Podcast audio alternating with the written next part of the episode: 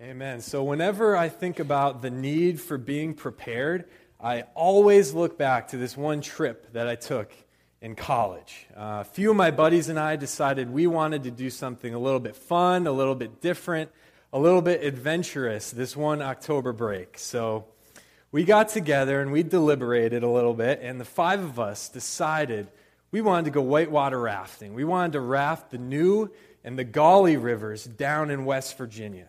Uh, so we decided, we made these reservations with this rafting company. Uh, and then very quickly, we just delegated a few things. These guys are going to pack all the food that we'll need for this three day trip. These guys are going to get all of the camping equipment together, uh, everything that we will need. So we delegated, and then really that's where our planning ended. Uh, the semester rolled on. None of us really thought about this trip again until it was about time to leave. Well, October break arrives, and uh, we make this long drive down to West Virginia from western New York State, where we were uh, going to school. And uh, we finally make it down to West Virginia, just a long, exhausting drive, and we're all just starving. So we turn to one of the guys who's supposed to pack all our food, and we just say, So, can you pull out some stuff for lunch? We're all starving. Just eat something quickly before we set up camp. And uh, he slings his backpack off his shoulder, unzips it, starts pulling things out. He pulls out some shoes, a sweatshirt, just some personal items. And then, way down at the bottom, underneath it all, he pulls out this old, smushed up, small loaf of bread. I mean, the bread was like smushed into these little circles. And then he, he, he reaches around his backpack in that front little zipper, he unzips it, and he pulls out this little pack of bologna. And uh, we're all thinking, man, this lunch stinks, but whatever, we're hungry. We'll eat it. It's good enough. So we eat these smushed up bologna sandwiches, and there's five of us, and there's not much bologna left, there's not much bread left. And it was fine for that meal. And then we turn to him, and we say, So what else did you bring for food for this trip? And he says, Well, I know I was in charge of the food, but I kind of forgot this was all I had. And we're thinking, there's five guys for three days. You brought this smushed up loaf of bread and this tiny pack of bologna. It's almost gone already after one lunch. What are we going to eat? So we were concerned. And then we start to set up our camp. And we turn to the guys who are supposed to bring all the camping equipment, and they pull out this one little three man tent, which realistically could have held maybe two guys.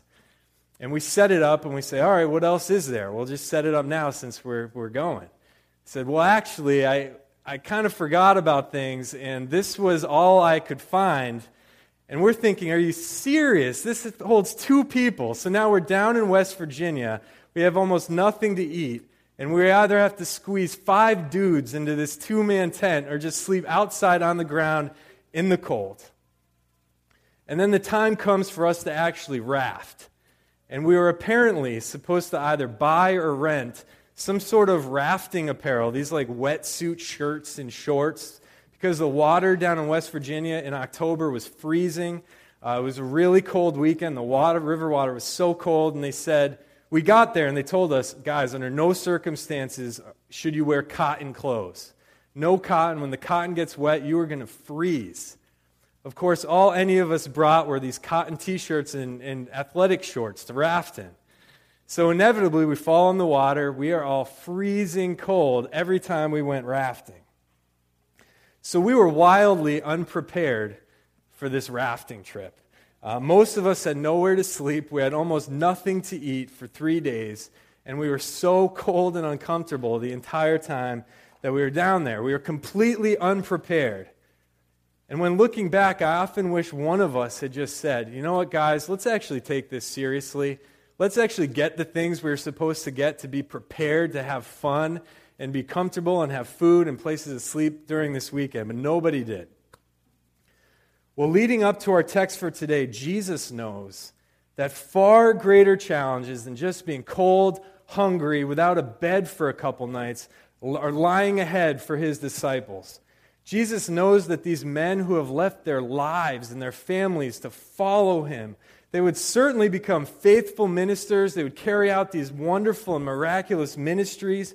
Uh, they, would, they would have powerful preaching.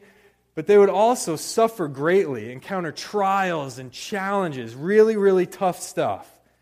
Now, Jesus also knows that he is personally marching ever closer to the cross. And though he would be raised on the third day, he knows that his bodily, physical time with these guys is short. So he is deliberately communicating these vital truths to his disciples in order to prepare them for this challenging life of ministry and discipleship. Jesus also knows that one of the best ways to be prepared to be a faithful disciple, a faithful follower of him, is to have a proper understanding of what is and what isn't truly valuable. Well, if we too want to follow Jesus, if we want to commit ourselves to be disciples of Jesus, we will also certainly experience wonderful blessings along the way.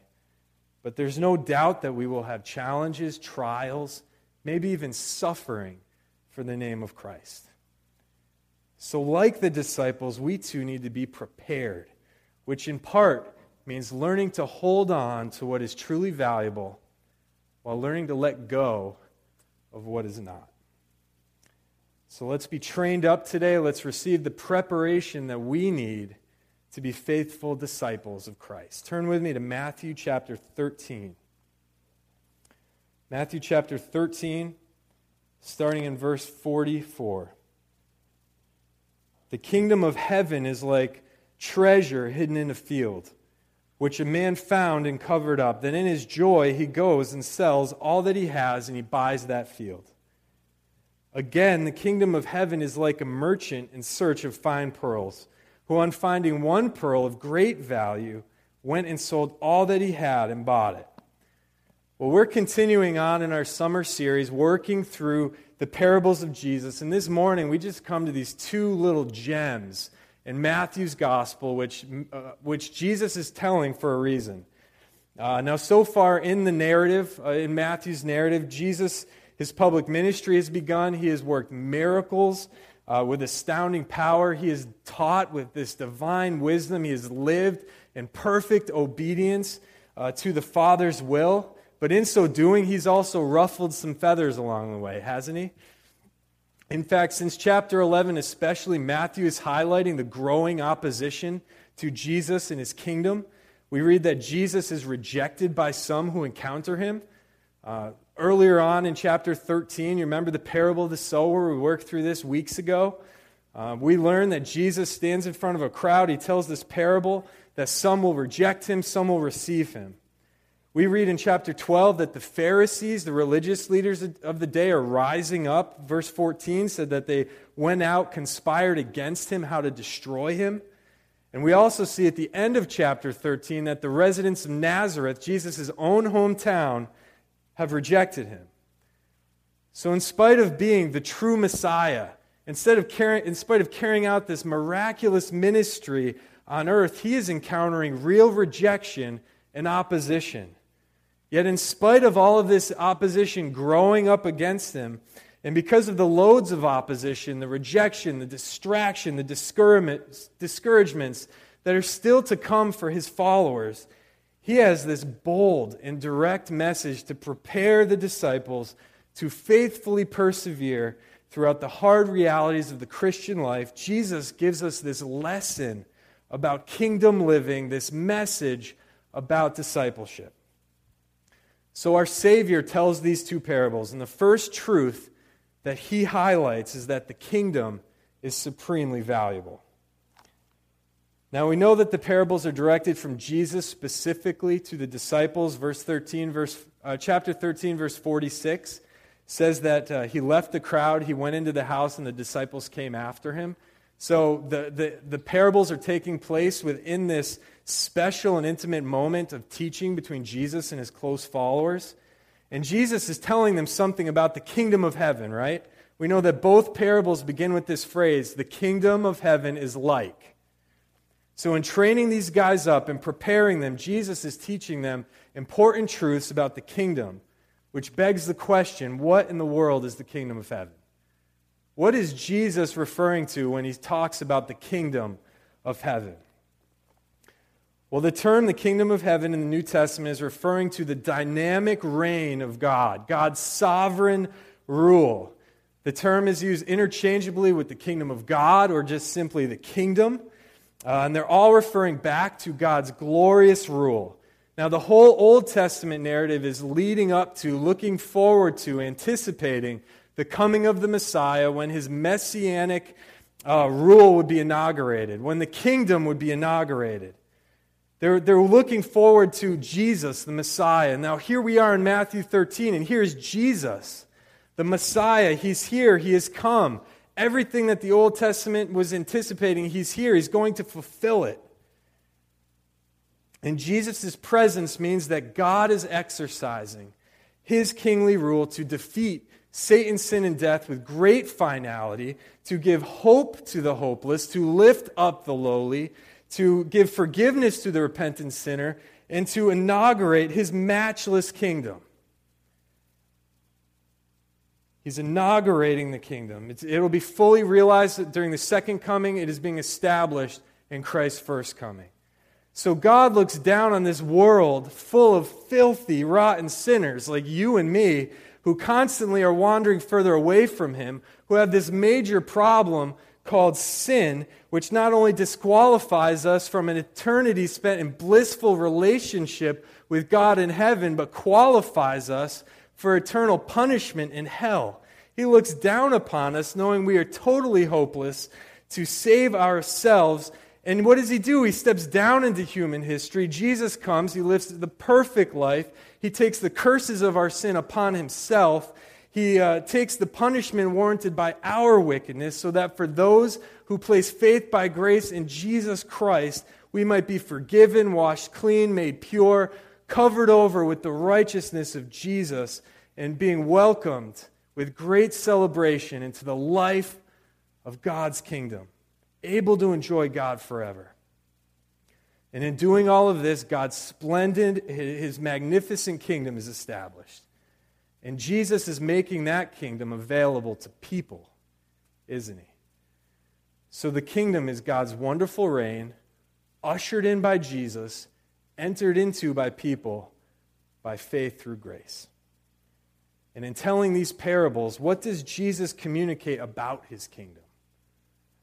Well, it communicates that the kingdom is immeasurably valuable. Look at verse 44. The kingdom of heaven is like treasure. What a statement. As we will learn, the man in this parable finds such value in the kingdom that coming in contact with it just drastically changes everything. That the value of the kingdom is life altering. Look at verse 45 and 46, where the kingdom is compared to one pearl of great value. Now, pearls in the ancient world were highly valued, even more so than they are today. Uh, in fact, a more accurate modern equivalent would be to think of the preciousness of diamonds.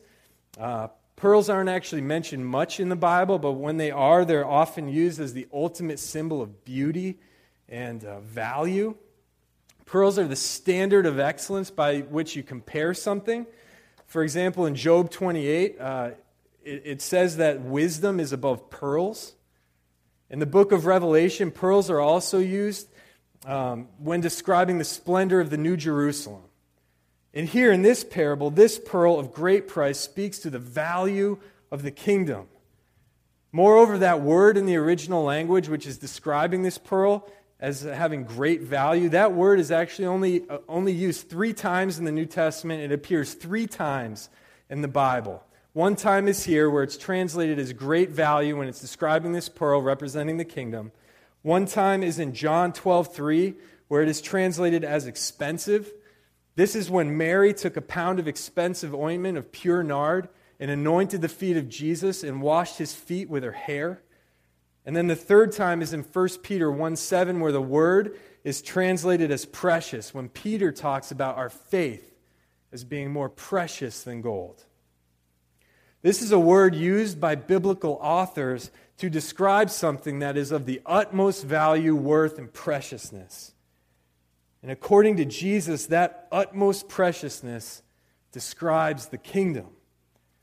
So hopefully you're starting to get this sense of how precious and amazing and supreme the kingdom is, how valuable it is. I hope you are because Jesus wanted his disciples in Matthew 13 to be prepared to follow him well by knowing the supreme value of the kingdom. And he wants the same for you and I today. So know this morning that the best, the most amazing thing that could ever happen to you is knowing Jesus Christ, recognizing him as your Lord and your Savior, repenting of your sin, asking for forgiveness, and wholeheartedly entering into his kingdom. And then once you are incorporated into the kingdom, thanks to Jesus, what ought to be your most precious, your most prized and cherished treasure? The kingdom. So don't be thrown off course by the trappings of the world. Don't be beat down by those who persecute you. Don't be compromised by those who seek to dissuade you. Don't be uh, discouraged by earthly trials neither the approval of man nor your circumstances nor anything you can work to attain is your true treasure. The kingdom of God is your treasure. And Jesus provides these two parables so that we will know it.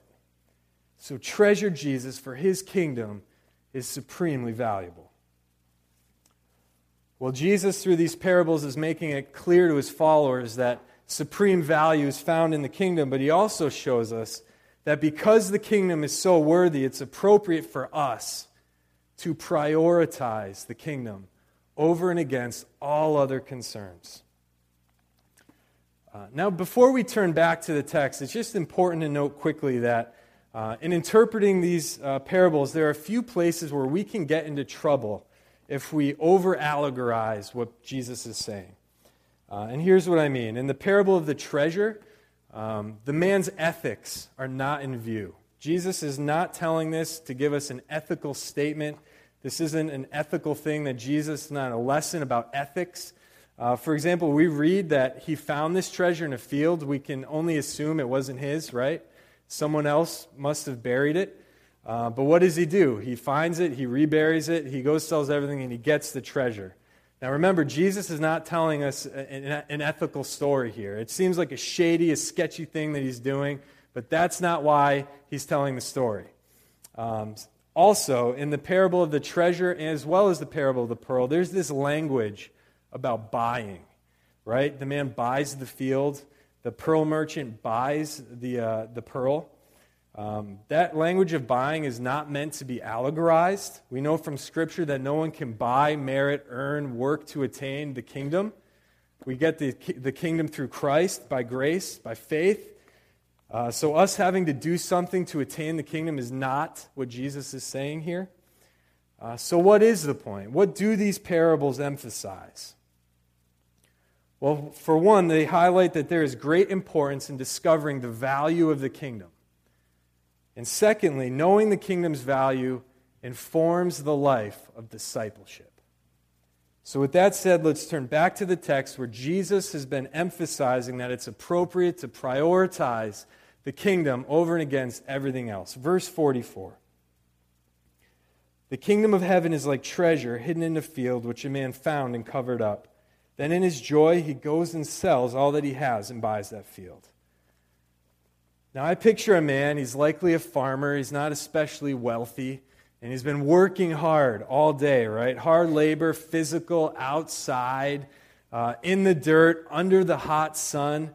Uh, I mean, can't you picture this guy? His hands are just stained with soil, and it smells like just the sweat that's saturated through his clothes, and He's breathing heavy because he's so tired, and his back's probably sore because he's been plowing for a while, laboring all day.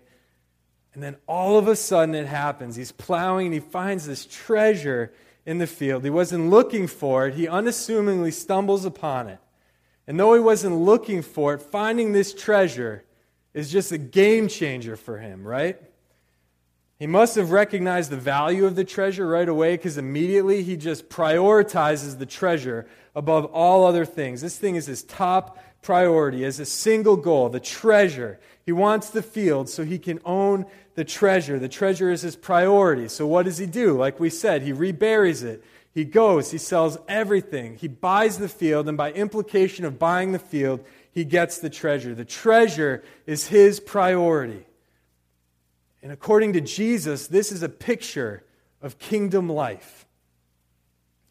And paralleling that message, we have this parable of the pearl merchant, verse 45. Again, the kingdom of heaven is like a merchant in search of fine pearls, who, on finding one pearl of great value, went and sold all that he had and bought it.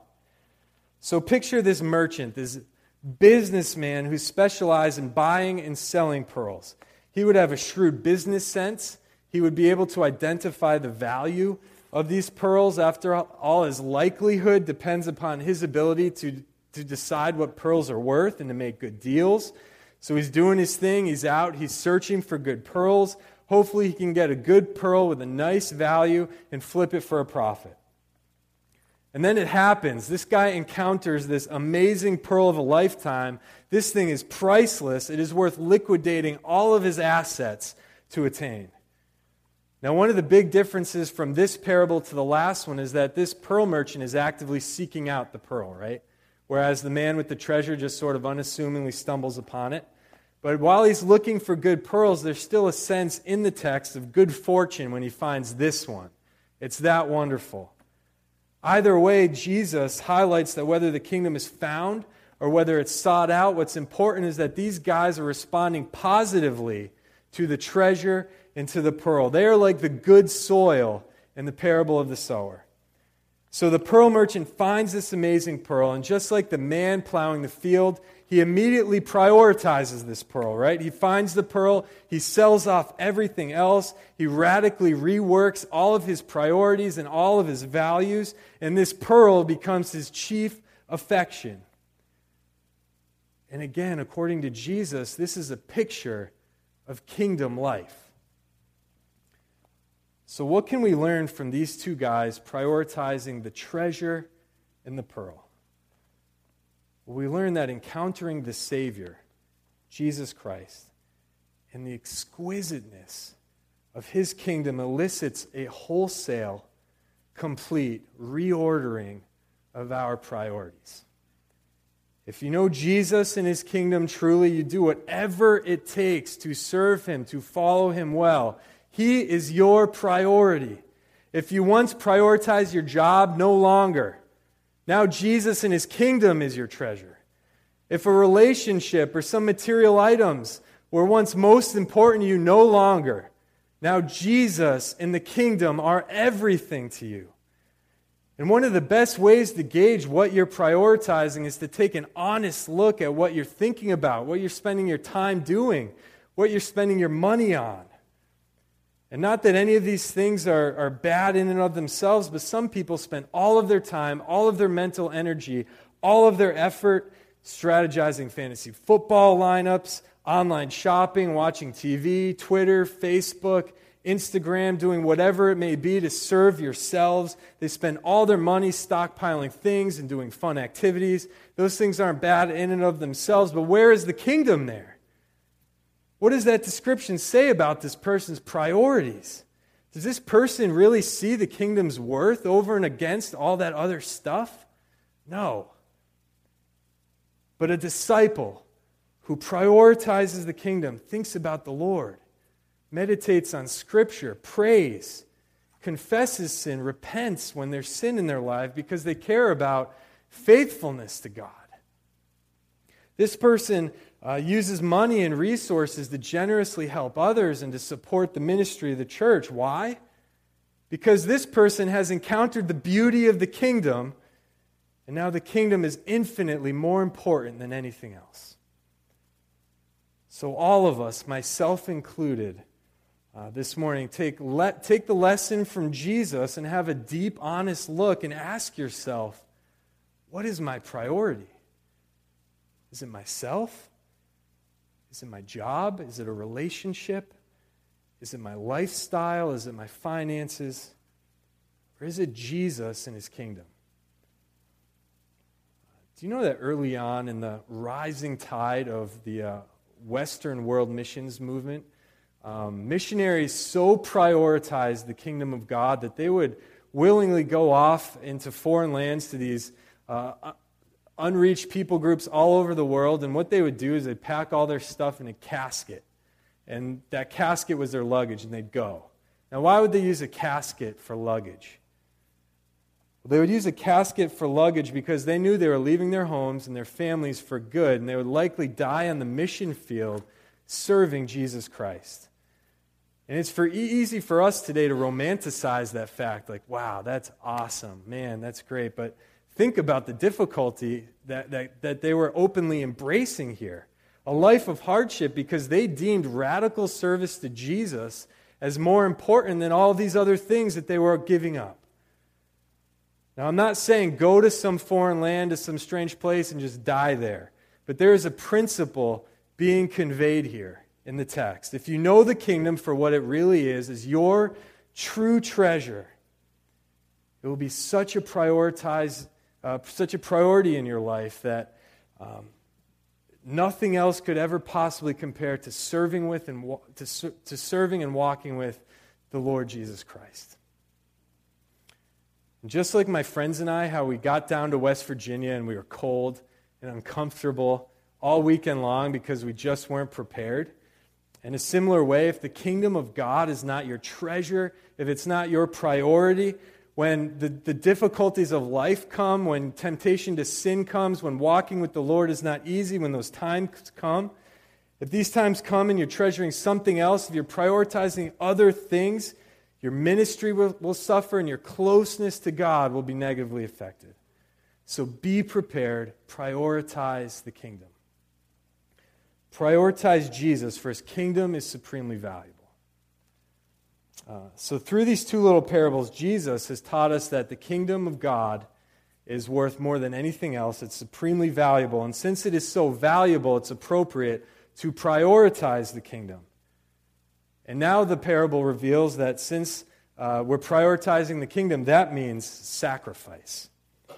Now, in both parables, the person of interest sell off everything they have for the sake of the kingdom. Verse 44 at the end it says, Then in his joy he goes and sells all that he has, and he buys that field. At the end of verse 46, this pearl merchant, he went and he sold all that he had, and he bought that pearl.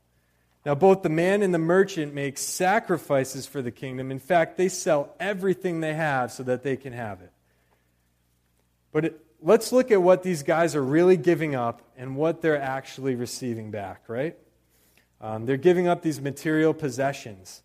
Uh, but in contrast to the treasure and to the pearl, these are lesser things. These are less valuable, inferior, less worthwhile things. And we have to understand this and take on this perspective in our own lives because we are so easily swayed to overvalue the comforts and the things of this life. But you may be reading and thinking, but it still seems like they're giving a lot. They're selling everything for this one treasure and this one pearl.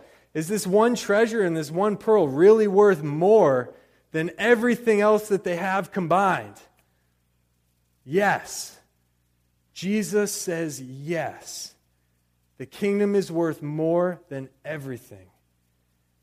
You see, once the kingdom is understood and you encounter Jesus in all his glory and you know him and you know his promises and all that he's secured for you, what else can compare to him in his kingdom? Nothing. Nothing can compare. So, is rearranging your life to follow Jesus, giving up some things of this world to embrace the kingdom, is that worth it? Of course it is. The treasure is worth selling off everything else. The pearl is worth giving up all other pearls for. And Jesus is worth any sacrifice you will ever make. And Matthew has been pounding this idea of willingly making sacrifices to follow Jesus. He has been pounding this idea into the hearts and into the heads of his readers throughout the gospel. Positively, we see it in the sacrifice of the disciples. Turn with me to Matthew chapter 4. A couple pages back, Matthew chapter 4. We're going to start in verse 18. While walking by the Sea of Galilee, he saw two brothers, Simon, who is called Peter, and Andrew, his brother, casting a net into the sea, for they were fishermen. And he said to them, Follow me, and I will make you fishers of men. Verse 20 Immediately they left their nets and they followed him. And going on from there, they saw two other brothers. He saw two other brothers, James the son of Zebedee and John his brother, in the boat with Zebedee their father, mending their nets. And he called them. Verse 22. Immediately they left their, the boat and their father and followed him. Flip over to Matthew chapter 9. One quick verse. Matthew chapter 9, verse 9. And Jesus passed on from there. He saw a man called Matthew sitting at the tax booth, and he said to him, Follow me. And he rose and followed him. You see, Jesus calls, they leave everything jobs, lives, family, they follow. One day they were fishermen and tax collectors, the next day they're following Jesus.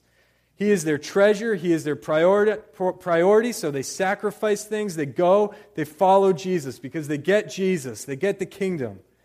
And while the disciples give us this positive example of eagerly leaving things behind for the sake of following Christ, we get a negative example in Matthew's gospel in the rich young ruler. Turn with me to Matthew 19. Matthew chapter 19, starting in verse 16. And behold, a man came up to him, saying, Teacher, what good deed must I do to have eternal life? And he said to him, Why do you ask me what is good? There's only one who is good. If you would enter life, keep the commandments. And he said to him, Which ones? And Jesus said, You shall not murder, you shall not commit adultery, you shall not steal, you shall not bear false witness, honor your father and mother, and you shall love your neighbor as yourself. The young man said to him, All these I have kept, what do I still lack? Jesus said to him, If you would be perfect, go, sell what you possess, and give to the poor, and you will have treasure in heaven. And come, follow me. When the young man heard this, he went away sorrowful, for he had great possessions. So, this young rich guy asked Jesus a question What must I do to have eternal life?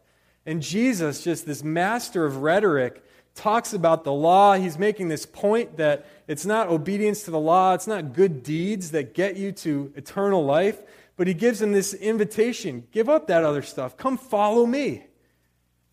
It's interesting to note it's the same invitation he gave to the disciples back in, in chapter 4 follow me, leave it, follow me.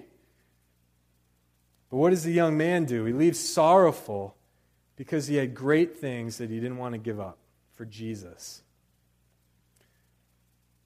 This is like the man with the treasure, um, plowing along. He's tired, he's, his body aches, uh, he's been working hard outside, and then he stumbles al- uh, across this amazing treasure and him saying, This thing is clearly way more valuable than anything I own. But man, do I like that stuff. So I'm just going to leave the treasure. So, boy, do we have a lot to chew on here when we start thinking about these parables, when we start thinking about the disciples, the rich young uh, ruler. Now, you remember when we talked about how Christ ushered in the kingdom and made the kingdom available to people, to sinners? Well, the kingdom certainly puts God's limitless grace on display, doesn't it? I mean, grace upon grace upon grace, God towards us. But as we also see, the kingdom comes with a high demand. Uh, this invitation to enter the kingdom is by grace, but we know it's also meaningful to God that we live by kingdom standards, which may mean giving things up to follow Jesus. Now remember, these parables are about discipleship and commitment to the kingdom.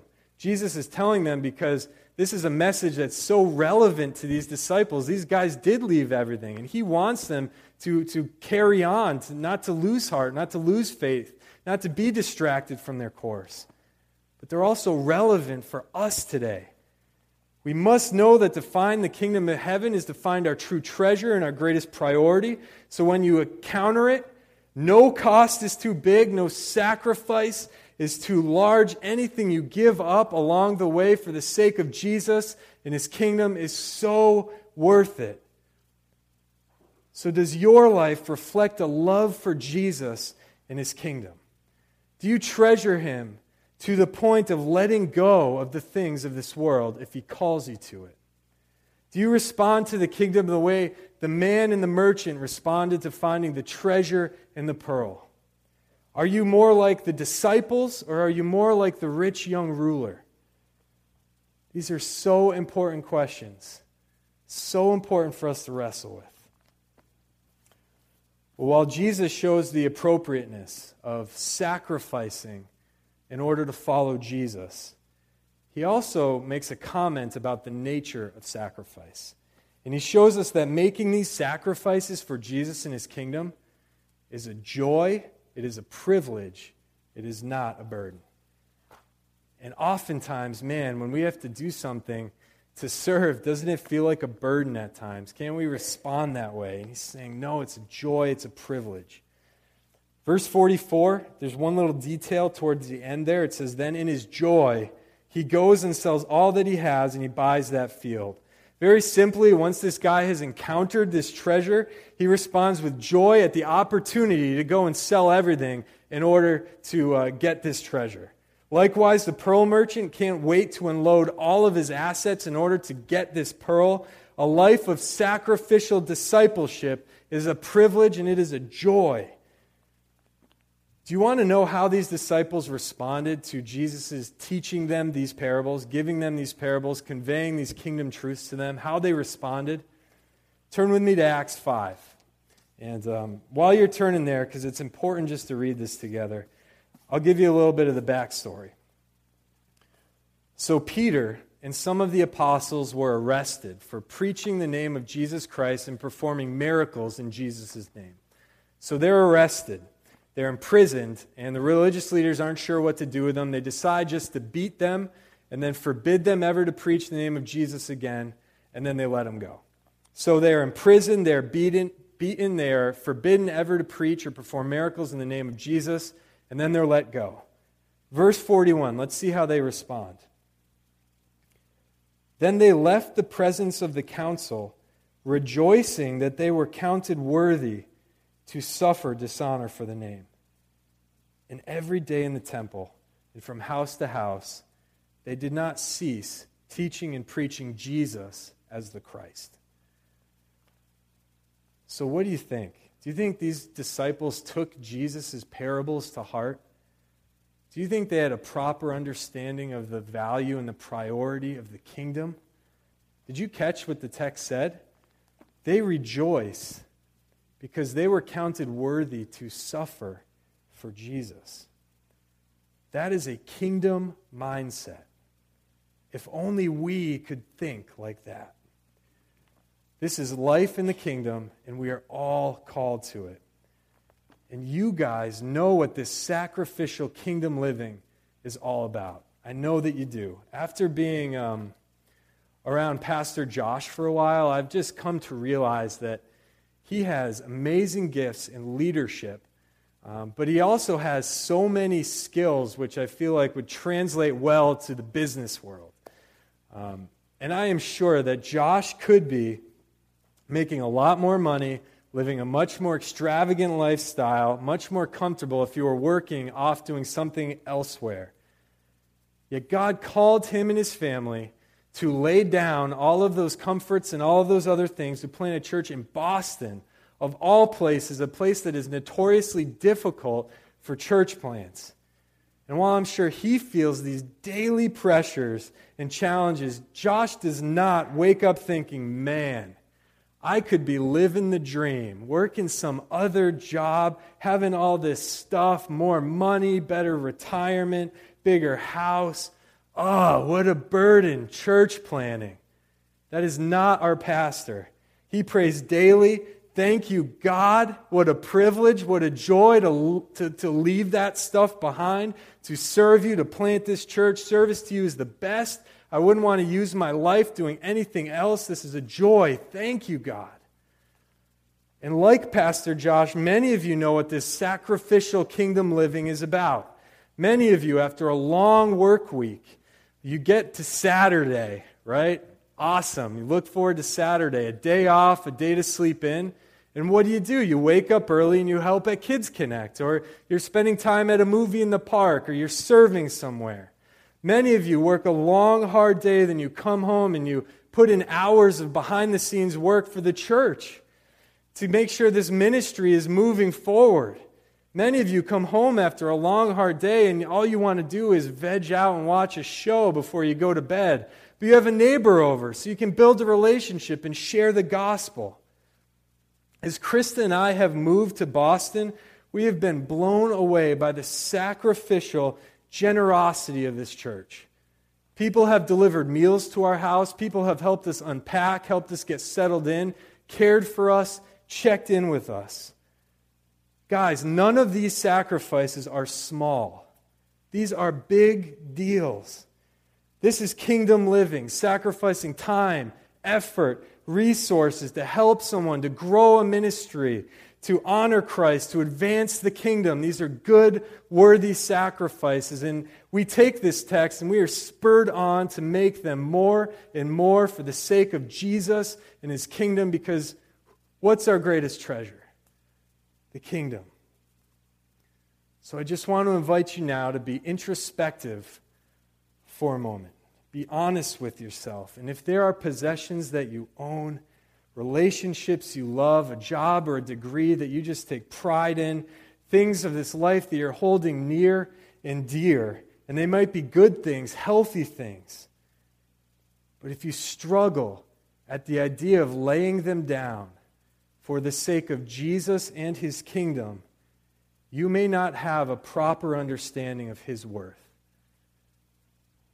So spend some time with the Lord. Give yourself an honest look. He is your treasure. Be overjoyed. Be willing to forsake everything if He calls you to it for Jesus and His kingdom. The kingdom is so wonderfully valuable that it calls for this unrestrained, uninhibited response from us. So when Jesus says, Follow me, we say, Yes, Lord. I'll give up everything if it means I get the kingdom. Joyfully, gladly, I'll give up anything you're calling me to give up if it means I get you, Lord. So sacrifice for Jesus, for his kingdom is supremely valuable. So, guys, let's learn this lesson uh, from Jesus today. Don't enter into the rest of your days on earth unprepared, like my buddies and I did when we went on that rafting trip. Be prepared to value Jesus and his kingdom as your greatest priority as your greatest treasure. Prioritize the kingdom above all other things and joyfully make any and all sacrifices he calls you to make in order to follow him. Sacrifice for Jesus, for his kingdom is supremely valuable. Let's pray. Father, we thank you for your word and we thank you for the challenge of it. Lord, I pray that you will lead our hearts to follow you well. Lord, whatever that means, please be clear with us. And please give us the courage and the boldness, like your disciples, just to follow.